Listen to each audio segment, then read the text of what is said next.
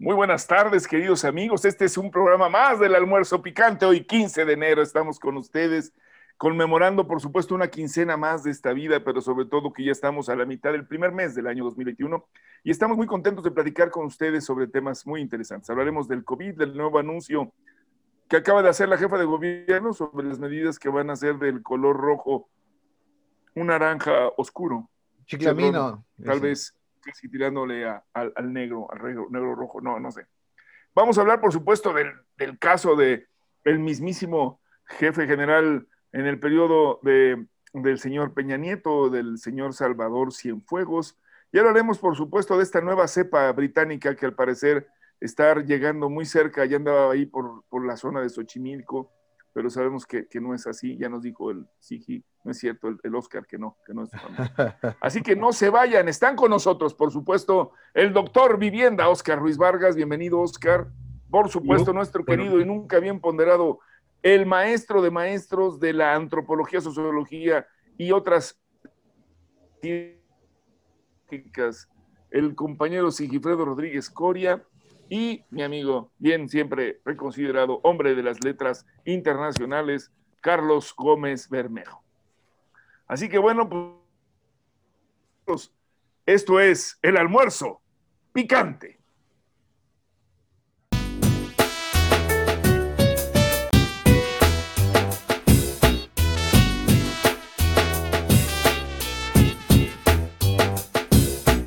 Bueno, pues entonces empezamos. Yo decía, mi querido Sigi, pues hablemos de lo que han ya señalado. Hay un anuncio de que se van a, digamos, disminuir algunas de las medidas que estaban muy duras sobre el tema del COVID, el semáforo rojo en la Ciudad de México. Cuéntanos, por favor, mi Sigi. Hablemos, Ulises. ¿Cómo no? Oscar, Carlos, ¿cómo están? Muy buenas tardes. Un placer. Todo chido, todo chido, todo chido. Bueno, me da muchísimo gusto porque las cosas no van. Ya viste que ellos están muy naranjas, carnal, muy naranjas. Sí, sí, está, estaban invocando al color naranja. Invocando al color naranja.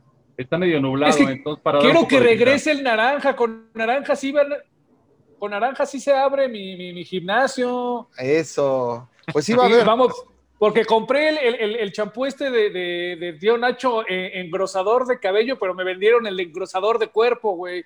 Entonces, entonces pues, es el que he estado usando. Me urge a que abran el gimnasio. ¿El que, se aplica aquí en la cintura? Ándale. Oigan, pues eh, sí, sí va a haber gimnasios, Carlos. Afortunadamente sí va a haber gimnasios, eh, va con limitación. ustedes saben que hubo un ¿qué? cacerolazo vamos a decirlo así, de los restauranteros en la Ciudad de México, eh, con el lema o abrimos o morimos. Y otros decíamos, y si abrimos, pues también morimos, ¿no? Estaba complicado. La, la ocupación hospitalaria en la Ciudad de México llega rebasa el 90%. O sea, sí estamos de la tostada. El día de hoy, bueno, desde ayer está anunciando la jefa de gobierno un nuevo programa de atención con la Secretaría de Salud de la, de la, de la Ciudad de México o, o, la jefa de gobierno a través de la Secretaría de Salud de la Ciudad de México anunció un nuevo programa en el cual habrá atención hospitalaria a los eh, enfermos eh, de COVID. Eh, tendrán la, se les dará un kit con oxímetro, termómetro, medicamentos es decir, básicamente los tratamientos y los insumos de la ah, cuando hay hospitalizaciones para casos leves, solamente para casos leves, hospitalizaciones leves en esa categoría. Entonces esperan empezar con 300, 600, perdón, y llegar a 6000 eh, eh, atenciones de, esta, de este tema. En cuanto a las restricciones o las ya no restricciones en la Ciudad de México para el caso de los servicios, del sector de servicios. Los eh, gimnasios abren con respetando, comprometiéndose a respetar el aforo, 30% solamente, con actividades lo más que se pueda en exteriores. En el caso de los restaurantes, se comprometen de igual manera a respetar sana distancia, medidas de higiene, aforo, horarios, eh, como se venga promoviendo o, programando cada semana y de preferencia abrir terrazas y espacios abiertos, para lo cual además la Ciudad de México, el gobierno de la Ciudad de México dará facilidades para que puedan ubicarse en la parte exterior de, los negocios, por ejemplo, el caso pues, de, las, aceras. Y ustedes saben, cuando, cuando no todos tienen permiso, todos los restaurantes. Los, van, a echar a, los van a echar a pelear contra los informales, ¿no? Ándale, así es. metro por metro, banqueta por banqueta. Exactamente, y lo van a pelear. Tacos, tacos, lo van a pelear tamales contra el mundo. sí, así más o menos. ¿Cómo la ven? Pues 90%, este, estamos en, no les paso ya para no, no deprimirlos el, el, la gráfica de contagios, tenemos una meseta muy clarita. Pero sí este, estamos, bajamos mal. Sí, 90%. A ver, ¿cómo la ves, mi querido Carlitos? Pues lo veo muy complicado para los que vivimos en la ciudad, pues este, lo platicábamos la, vez pasada en el sentido de que con, con seis líneas del metro este, descompuestas, tres que ya empezaron a jalar mm. más o menos con cierta normalidad y tres que son las más antiguas y también son las más, este, eh, las más volumen, eh, las que tienen mayor volumen en cuanto a pasajeros se refiere, que siguen estando hacinados los, los usuarios en estos camiones de RTP que resultan insuficientes para transportar a los que cotidianamente utilizaban las líneas 1, 2 y 3 de la Ciudad de México. Oye, le entró hasta el, turibús, ¿no? Casi, casi toda la ciudad, Exactamente, son, son, las dos, son las tres líneas que atraviesan la ciudad de, de, norte a sur o de poniente a oriente, vamos, atraviesan la ciudad completamente, reciben mucho este, afluencia de, de usuarios del Estado de México, que vamos, e, es, por eso que por, mucho, por muchos RTPs que les pongas, por muchos turibuses que les pongas, resulta insuficiente y los, y, los usuarios están hacinados. Es decir, a partir de que esto empezó, ya te quiero ver qué tanto va a repuntar esa meseta en 15 días, que va a ser cuando estén contagiándose. Mucho, mucho más fuerte que, mucho más fuerte que la, lo del Día de Reyes y de las posadas, carnal. es que ya parece, ya parece una continuación de, de, de, de errores ya, pasó el buen fin, que aquí dijimos que era un error. Pero, pero este, esto fue un accidente, esto fue un accidente y terriblemente, digo. No, no, no, estoy diciendo que sea responsable el gobierno de la ciudad, pues, pero. no, no, no, me refiero a que no fue una cadena de, sucesos en donde el ciudadano. Perdón por lo, perdón por interrumpirte, pero no, está bien. lo, lo, que está ocurriendo ahora sí es prácticamente sí responsabilidad de las autoridades por el accidente. O sea, desafortunadamente no hay manera de resolver el tema de la, de la comunicación de estas redes tan importantes, estas arterias que son la línea 1, 2 y 3, como tú lo has descrito correctamente, si no tuvieras algún mecanismo alternativo y la red de transporte público, RTP, no se da abasto. Y es tan pequeño el espacio y la cantidad de gente que requiere que tienes razón que se están, digamos, en posibilidades de contagio, pero es algo que es involuntario, vamos a decirlo. No, no, la, la gente la están obligando a estas circunstancias. ¿Estás de acuerdo? Es distinto a lo voluntario de reunirte en una posada o de ir a comprar juguetes. Eso sí tenía que ver con una acción eh, propia del ciudadano, decir, oiga, conténgase. Vale, pero, al bicho le, pero al bicho le vale madre, o sea, al final de cuentas, los hospitales están vomitando gente, no reciben gente, no hay camas, no, hay, no hay camas, no hay ventiladores, y entonces agárrate que, porque los que están ahorita en terapia intensiva, todavía ni siquiera son los que se juntaron a, la, a la, rosca de reyes, todavía faltan esos. Todavía falta Rosca de Reyes y los que están contagiando ahorita por el hacinamiento. Cierto, y los, que fueron a comprar Reyes. Oscar, pero se dice, se dice también que hay un riesgo real. Ya por lo menos se escribió de que en Estados Unidos hablan de que la cepa, que es mucho más contagiosa, la británica, llegará en marzo al, al, país del norte, a nuestro vecino Estados Unidos. Y se decía que, pues en México, afortunadamente no, dijo, dijo un gobernador, no hay vuelos directos de Veracruz a, ay, ya dije quién, de Veracruz a Londres, ¿no? Pero pues eso no salva. ¿Cómo la estás viendo, mano? ¿Se va a poner peor? Sí, muy complicado. Seguramente esta nueva cepa ya está diseminada por todo el mundo. Eh, la cuestión es que eh, los indicadores no nos dan la respuesta que quisiéramos en tiempo real. Máxime cuando se trata de una pandemia y de algunos virus que están eh, generando una nueva respuesta de reacción este, o nuevos indicadores. Eh, como lo vimos ya en, Reino Unido, pues, en una alerta máxima en este sentido por la nueva cepa. Ahora en Brasil hay otra cepa de carácter diferente. El sistema de salud, en el caso de Brasil, ya está colapsado. 207 mil muertos eh, suman al día de ayer. Y bueno, ya no tienen, no, no, hay oxígeno ya para poder suministrar a algunos espacios, sobre todo en la zona de la Amazonia, y este, básicamente en, en, estos eh, territorios que ha sido ya muy complicado, en Manaus, eh, no, hay, no hay oxígeno para suministrar a los hospitales. Y bueno, aunque tienen en ciertos niveles de control este, los que están en cama, pero bueno, pues ahora con esta falta de suministro se complica el asunto. En México yo creo que vamos a ver eh, estas nuevas variantes de, de, del COVID, del coronavirus, ya en los próximos eh, semanas seguramente y me parece, no estoy de acuerdo en relajar las medidas de semáforo rojo o generar estas variantes o variables en estar ya pensando en abrir establecimientos, si bien es cierto eh, de sanidad del Estado, creo que no son las adecuadas.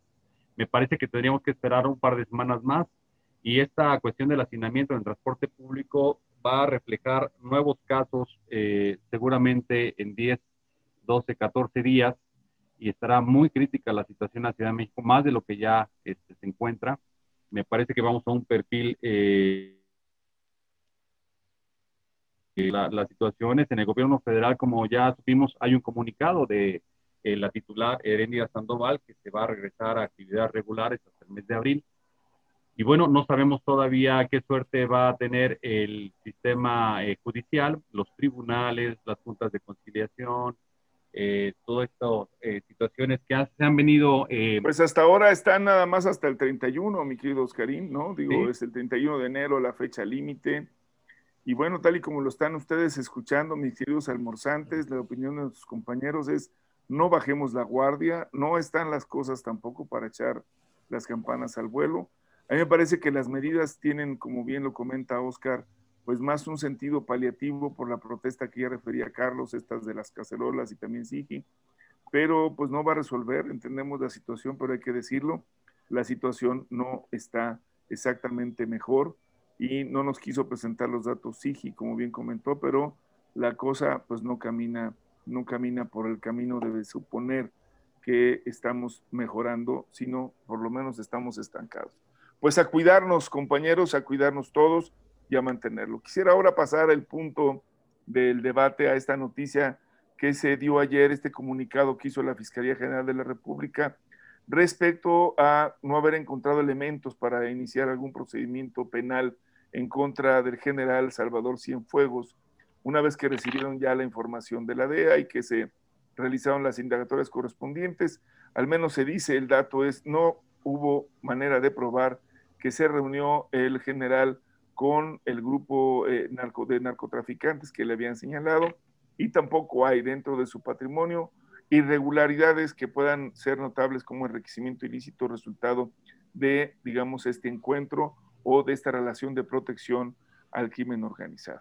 Así que bueno, pues empecemos. Yo le pediría aquí a Carlos que nos pudiera abrir su opinión sobre esta decisión que tomó la Fiscalía General de la República y que ha sido motivo ya hasta de intervenciones del propio presidente Andrés Manuel sobre el tema. Adelante, Carlos. Ok, me llama mucho la atención la calidad de la, de, la, de, la investigación, porque parece que el, el, monto, solo el monto de la, de la fianza que tuvo que pagar el general Cienfuegos para poder llevar su, su, su eh, caso en libertad, equivalía a todo lo que ganó en el sexenio de Peña Nieto. O sea, tiene una gran capacidad de, eh, de ahorro el, el, el, general en este sentido, ¿no? Lo cual me congratula, ¿no? Y más en tiempos de pandemia, qué bueno que el señor tenga precisamente esa capacidad de ahorro. Hicieron, hicieron cooperacha, hicieron cooperacha, mi buen, este Carlos, con todo el esquema castrense, todos le entraron ahí a, a la charola para poder hacer frente al pago de esta fianza, según lo, que me indican algunas de las fuentes. Ah, bueno, vamos. Eh, eh, esa, esa, esa, puede ser la explicación entonces. Me llama la atención, otra, otra cosa que me llama la atención es de que Resulta que la investigación de la DEA, en el caso de Cienfuegos, era una, era una investigación chafita, pero en el caso de García Luna, no. En el caso de García Luna es la super investigación y este, está bien fundamentada, este, aquí sí no hay ningún problema. Y, y, ambos, y, ambos eran parte de lo que se dio a llamar como el mismo macroproceso. ¿no? Esta estructura de, de corrupción, de, de, cochupos entre narcotráfico y las instituciones de, de, de, seguridad del país, la civil y la militar, que, que, había gente, y porque son llevados por el mismo fiscal en los Estados Unidos, están siendo llevados por las mismas instituciones estadounidenses. Entonces me llama la atención el discurso aquí en este país, en el sentido de que una, pese a que son llevados por los mismos investigadores y por los mismos fiscales en Estados Unidos, una no vale madre, una está chafita y la otra sí está súper bien elaborada, la otra sí está sí está súper bien hecha, ¿no? Me, llama la atención esta, esta, esta situación que se ha dado. Pues son, son apuntes eh, interesantes que habría que ver cómo los analizamos. Mi querido Sigi, además de lo que señala el propio Carlos, y creo que vale la pena además agregar que eh, sí dijo el presidente hoy que toda esa información sería pública. O sea, van a abrir el expediente y van a mostrar pues qué tan chafita estaba ese expediente que no se pudo, digamos, judicializar en un sentido de acusación o de imputación al, al ex secretario de, la, de la Defensa Nacional. ¿Qué opinión te mereces, Sigi? Pues eh, yo a mí también me llama la atención la, diferencia, pero por otras causas. Eh, en, primero que nada, el caso de García Luna es un caso que llevaba un proceso ya muy avanzado. La fiscalía tenía integradas las pruebas, llevaba cuatro años este, en el seguimiento y, y, cerca de un año ya con todo el proceso, con el proceso de investigación. En el caso de Cienfuegos, lo capturan inmediatamente y ¿qué pasó? ¿Dos semanas o algo así? Y lo deportan inmediatamente. Son, son condiciones totalmente distintas, me parece, ¿no? No, no, no habría ni punto de comparación.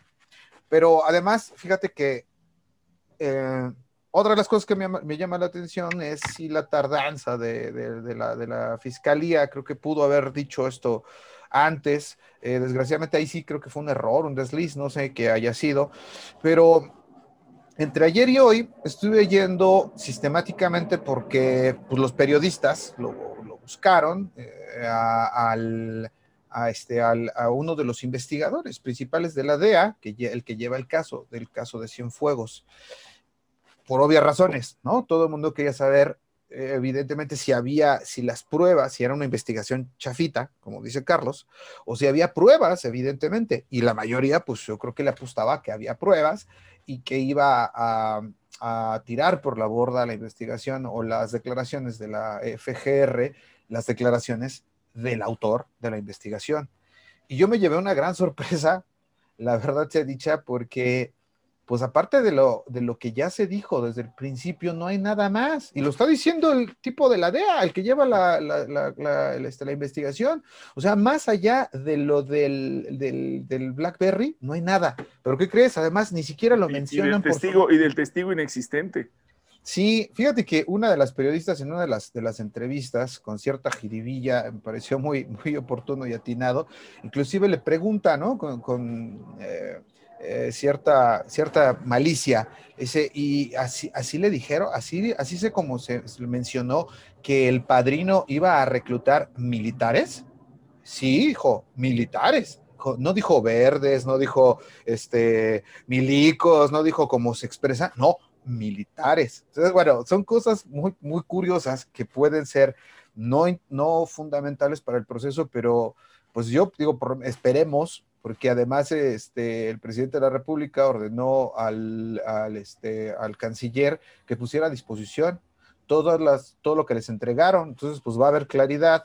Creo que más allá de las especulaciones que podamos hacer cuando salga toda esta información, podremos hacer un análisis puntual de las cosas y entonces sí saber si es una investigación chafita. Yo espero que pase también lo mismo con el caso de Genero García Luna, que insisto, está en otro nivel la investigación. Pero si no, sí, sí, además las pruebas son mucho más contundentes. Eh, digo, la verdad, este, su casa, su vivencia, su estancia, los ingresos eh, y los vínculos.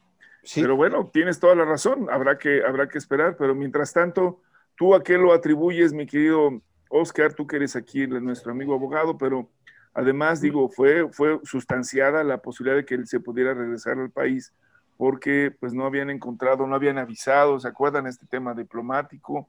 La misma defensa, la investigación que tanto se conocía y ahora en esta circunstancia donde pues están dejando a la, a la justicia y sobre todo a la DEA pues como, como con un palmo de narices. ¿Qué opinión te merece, mi querido Oscar?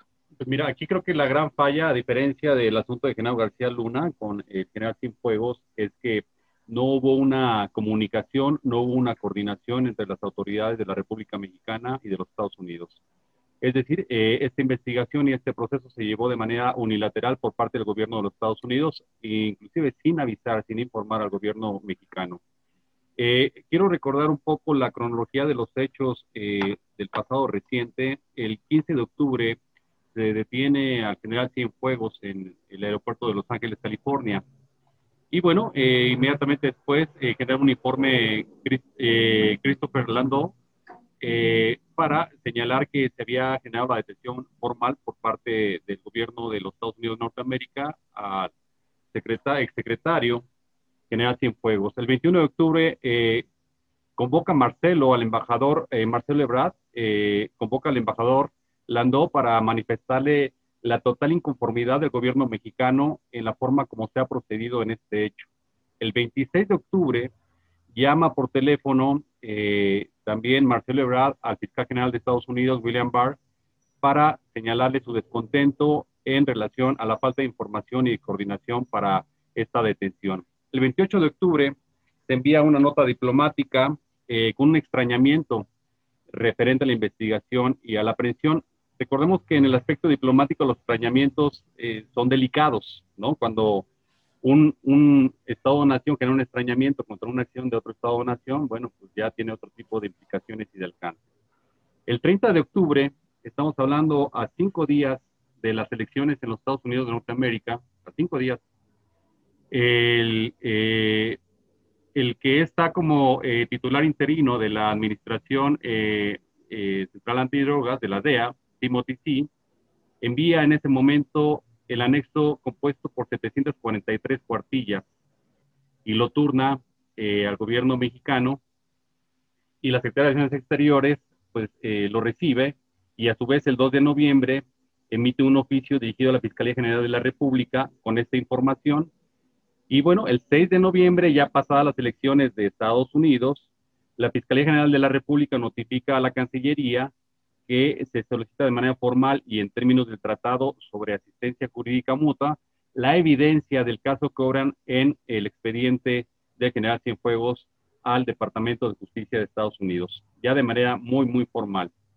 Y el 11 de noviembre el gobierno mexicano recibe a través de valija diplomática esta evidencia del caso, eh, que iba a ser integrado por las 743 hojas, pero también la evidencia adicional. Y bueno, este, el 17 de noviembre se da a conocer un comunicado conjunto, eh, tanto por parte de la Fiscalía de México como de la de Estados Unidos, en donde se señala que pues, se deja sin efecto eh, esta detención a través de una de las juezas de Estados Unidos, eh, desestimando el juicio para que México pueda desarrollar la investigación conducente y obviamente se enviará al general Cienfuegos en un vuelo que arribó en el estado de Toluca. Eh, hoy justamente manifiesta el presidente de México, Andrés Manuel López Obrador, que no hay los elementos y bueno, este, hay una suerte de exoneración por parte del general Cienfuegos.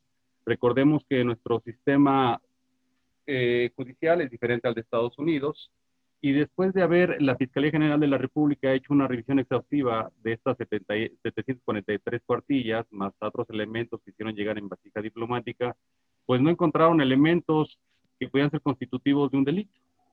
Por ello es que pues, el Estado soberano mexicano señala que efectivamente no hay los elementos para poder procesar a generar Cienfuegos. Esto no es ninguna falta de respuesta, ni mucho menos. No, no es una falta de respeto para el país vecino. De hecho, Estados Unidos ya se pronunció y dice que se va a reservar el derecho de reiniciar el proceso contra Cienfuegos en su momento. Ya, ya no va a poder volver a Disneylandia de general, a pasear a sus nietecitas, chinga. Pero, entonces, por, lo menos, por, lo menos, por lo menos no va a querer hacerlo, va a decir, ay, cabrón. ¿Dónde, quedó entonces el discurso de los ahora de que están en el gobierno, de que fue el Estado y que sin fuegos asesino y, lo, y la playa? ese es otro, ese es, la talla y 43, esa ah, parte. exactamente. O sea, y ahora tragaron camote. Me parece que aquí en esta parte tendríamos, tendríamos que establecer el asunto en una perspectiva, yo lo había comentado en su momento, no sé si lo recuerdan aquí en el programa del almuerzo picante, que era una casualidad extraordinaria que acercándose a las elecciones haya desarrollado todo este proceso, que ya llevaban siete años de investigación por parte de la DEA y no se había combinado ningún tipo de información. Justamente a, a pocos días, prácticamente una semana y media de las elecciones en Estados Unidos, se genera este boom de información a nivel este, mundial y sobre, todo, pues que esperaban que generase un beneficio adicional para los electores norteamericanos. para los lectores, este, electores eh, norteamericanos y los lectores de noticia aquí en México, pues hicieron un montón de suposiciones.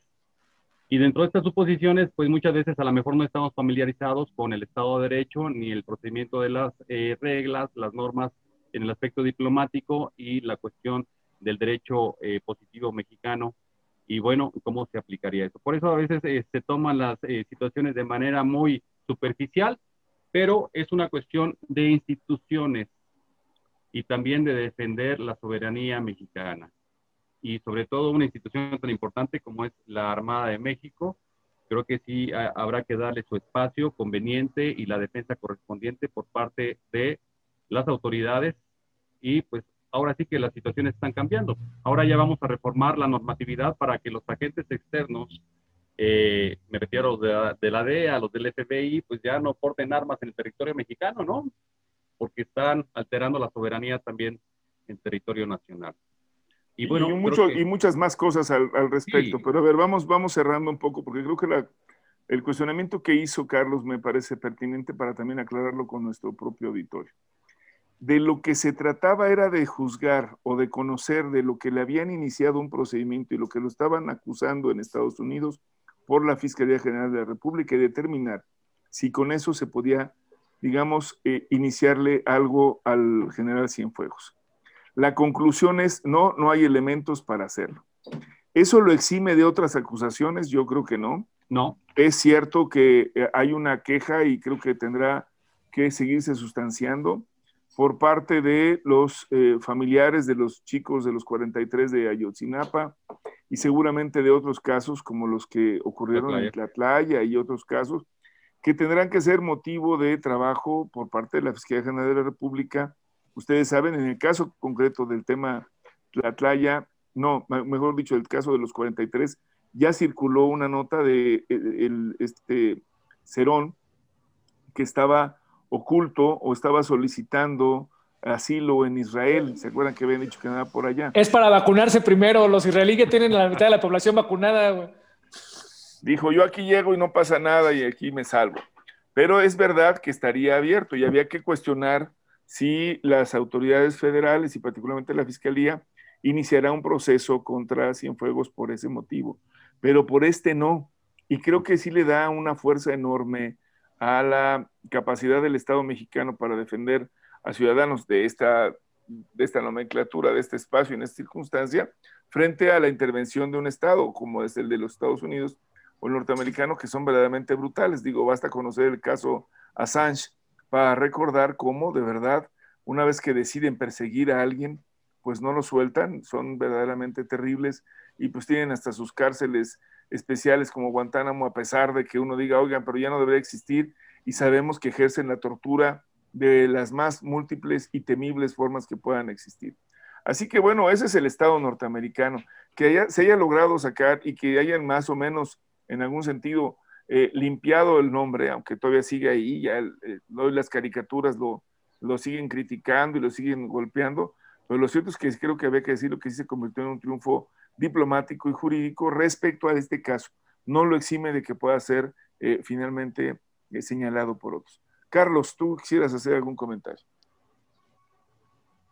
¿No? Bueno, pues entonces yo quisiera que pudiéramos ir cerrando, ya estamos en la fase final de nuestro, de nuestro programa y me parece que hay pues otros tantos temas que siempre han estado por aquí, ¿no? Tenemos ya en, puerta pues procesos electorales, están eh, pegando mucho, ya oyeron ustedes que querían suspender incluso las mañaneras, está el tema de si se les va a permitir usar las redes sociales.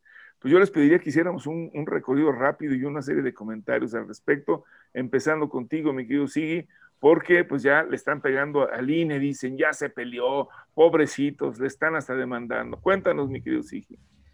La situación con las mañaneras ha sido siempre un foco, ¿no? Eh, tanto las mañaneras como, como la, la telenovela de las siete, ¿no? El, el, eh, el, informe sobre el avance de COVID han sido sistemáticamente, mm, no voy a decir atacadas, pero sí eh, cuestionadas por los detractores y los opositores este, de, la, de, la, 4T del gobierno, del, del, gobierno actual. Eh, en el, la, no queda muy claro, me pareció a mí un poco confuso la, la propuesta de, de, del presidente del INE, porque además, o sea, se fue para adelante y luego para atrás y yo no, la verdad que no le entendí muy bien. Primero dijo, este, sí lo pronunció, además lo, no, no, no, no, no lo mandó al Pero dijo, nosotros nunca dijimos que la mañana. Lo que dijimos, nosotros nunca dijimos lo que dijimos. Lo que quisimos decir, exacto. sí. Luego dijo, no, pero lo que no se puede hacer es que se, no se transmita íntegra. entonces eh, se va a hacer por minutos este, va a ser por, este, por contenido. Hoy es interrumpida por campaña, ¿no? Hoy es interrumpido, el, le, van haciendo cortes al, a la mañanera para que se suba. O que, o que Andrés tenga secciones, primero la, la, etapa bíblica, este, el sermón de la montaña, después el chiste, la anécdota, la anécdota tabasqueño, ¿no? Luego las este, tablas y luego las... exactamente, o sea, que lo hagan por secciones y entonces, pues ya el INE solamente deja o que, las, secciones o que, la censura o que la censura Carlos pues sea del contentillo de los que quieren censurar ciertas partes no que diga yo quiero hacer broma sobre Benito que no eso que no diga eso. Yo, yo quiero decir lo que dije que no dije no y entonces que censuren porque si no entonces quién es el, el, el, el um, el capacitado para hacer la censura y para definir las cosas, porque aquí se trata precisamente de definiciones y, está, está en la ley eh, claramente que tiene no solamente el, derecho, el, titular de la, del, del, Ejecutivo, sino tiene la obligación de informar sobre los procesos y pues es derecho de toda la ciudadanía. Digo que algunos no lo quieran y, y les, les caiga mal, pues Lástima, pues que le cambien de canal, me parece, ¿no? Pero si hacer una intervención de ese tipo y además eh, decir cosas tan, tan, tan, ¿cómo decirlo?, trozadas, tan poco claras de parte de, del, presidente Aline, sí me pareció fuera de lugar, ¿no? Y además desdecirse, sí habla de, un, de una inquina ahí rara, ¿no? No institucional. Bueno, pues traen, traen, atravesado el tema de que quieren desaparecer los órganos constitucionales autónomos, autónomos. y entonces hay amigos en el INAI y hay amigos en las otras instancias. Imagínate si eso les pasa a ellos cuando veas las barbas de tu órgano de constitucional autónomo cortar, pon las tuyas. ¿Cómo ves, Oscar? ¿Cómo la ves? Pues mira, desde el discurso, desde la redacción del proyecto, este proyecto que se somete justamente el día de hoy eh, a votación, un proyecto que ordenaría al presidente Andrés Manuel López Obrador a eh, realizar manifestaciones de naturales electorales, conferencias mañaneras no, no las va a realizar, así señala el, proyecto, que no la realizaría. Y bueno, actuar con especial cuidado en sus expresiones, conducirse con una prudencia discursiva que sea congruente a sus obligaciones constitucionales de Pero es que eso no lo ha hecho neutralidad. E, pero es que, mira, trátenme de explicar esta redacción, ¿no? esa, está buenísima. esa está de una subjetividad, de una subjetividad enorme. Absoluta, absoluta. Se parece a la pregunta, ¿no? Que autorizaron los ministros para la consulta. Por ahí va. Entonces, eh, digo, bueno, este, sí, pero tantito, ¿no? No mucho. Nada más, este, báñese y preséntese ordenado y puntual a su discurso y no hable mal de los demás. No, no, no, no. Pórtese bien. Lo estoy vigilando. O sea, no mames. Es una falta de, de seriedad de estos órganos, ¿no? Demuestran una vez más que parece que, que, que, están nada más en una vitrina, este, recibiendo un montón de lana para su operación, lo cual implica cerca de mil millones de pesos al año, ¿eh? No es nada despreciable. Entonces, eh, seguramente ya están viendo la situación complicada con esta eh, propuesta que bien dice el maestro, el doctor Elara, pues ya va la tendencia a la desaparición de estos órganos constitucionales autónomos. Sí, pero, pero también es, es, es, curioso, ¿no? Esta idea, digamos, eh, del, del, prototipo de la información a la que hemos estado acostumbrados. ¿Quién es el generador de opinión? ¿Quién dice? ¿Cuándo dice? ¿Cómo dice? ¿Por qué influye? Lo vivimos nosotros porque tenemos la edad para haberlo vivido en toda la serie de campañas que se dieron. Y habría que decir lo que de verdad sí impactaron. Yo les comento que en en la campaña presente de Peña Nieto, generé una queja ciudadana contra el INE porque estaban permitiendo que día con día Milenio estuviera publicando las encuestas que según ellos estaban midiendo Mm. la popularidad del señor Peña. Carlos Nieto. Marín te manda saludos, güey. Gracias. Le dije, oiga, no frieguen, esto ya está más que cargado de un lado de los. No, no, eh, eh, ah. Finalmente, no digo que mi queja, pero sí la de otros tantos funcionó. Para decirle, oiga, no, no, no la muelen, no la, no la chiflen, que es cantada. Y al final Estamos tuvieron que tragar camote. Así Sí es, tragó y tuvieron camote, que Red decir que no. Sí, Pero exacto. sí había una influencia y todo juego juega y estamos en este momento en donde muchas cosas pueden jugar en el sentido de la influencia de la gente. Pero bueno, ahí está, es el debate. Nos vamos, nos vamos de este almuerzo picante. Por favor, cuídese, póngase el, el- Pero como dijo MacArthur, volveremos el lunes. Pero volveremos, lo dijo Espartano, el, el, el- el- el buen este, Espartaco. Espartaco, perdón, espartanos eran nosotros, los buenos espartanos. Nos vamos. Sí. Esto Esto fue fue el, El almuerzo. Almuerzo picante. Síganos por Spotify, regálele un like eh, en YouTube a nuestra amiga Zaira Franco para que pueda tener sus shows en vivo. Se lo va a agradecer mucho, por favor. Nuestra Nos querida amiga. Zairita, ya recuperaremos Saludos. ese espacio. Muchas Cuídense, gracias. men. Eso y abrazo para. Zaira. Cuídense, Te pendientes. le ganas.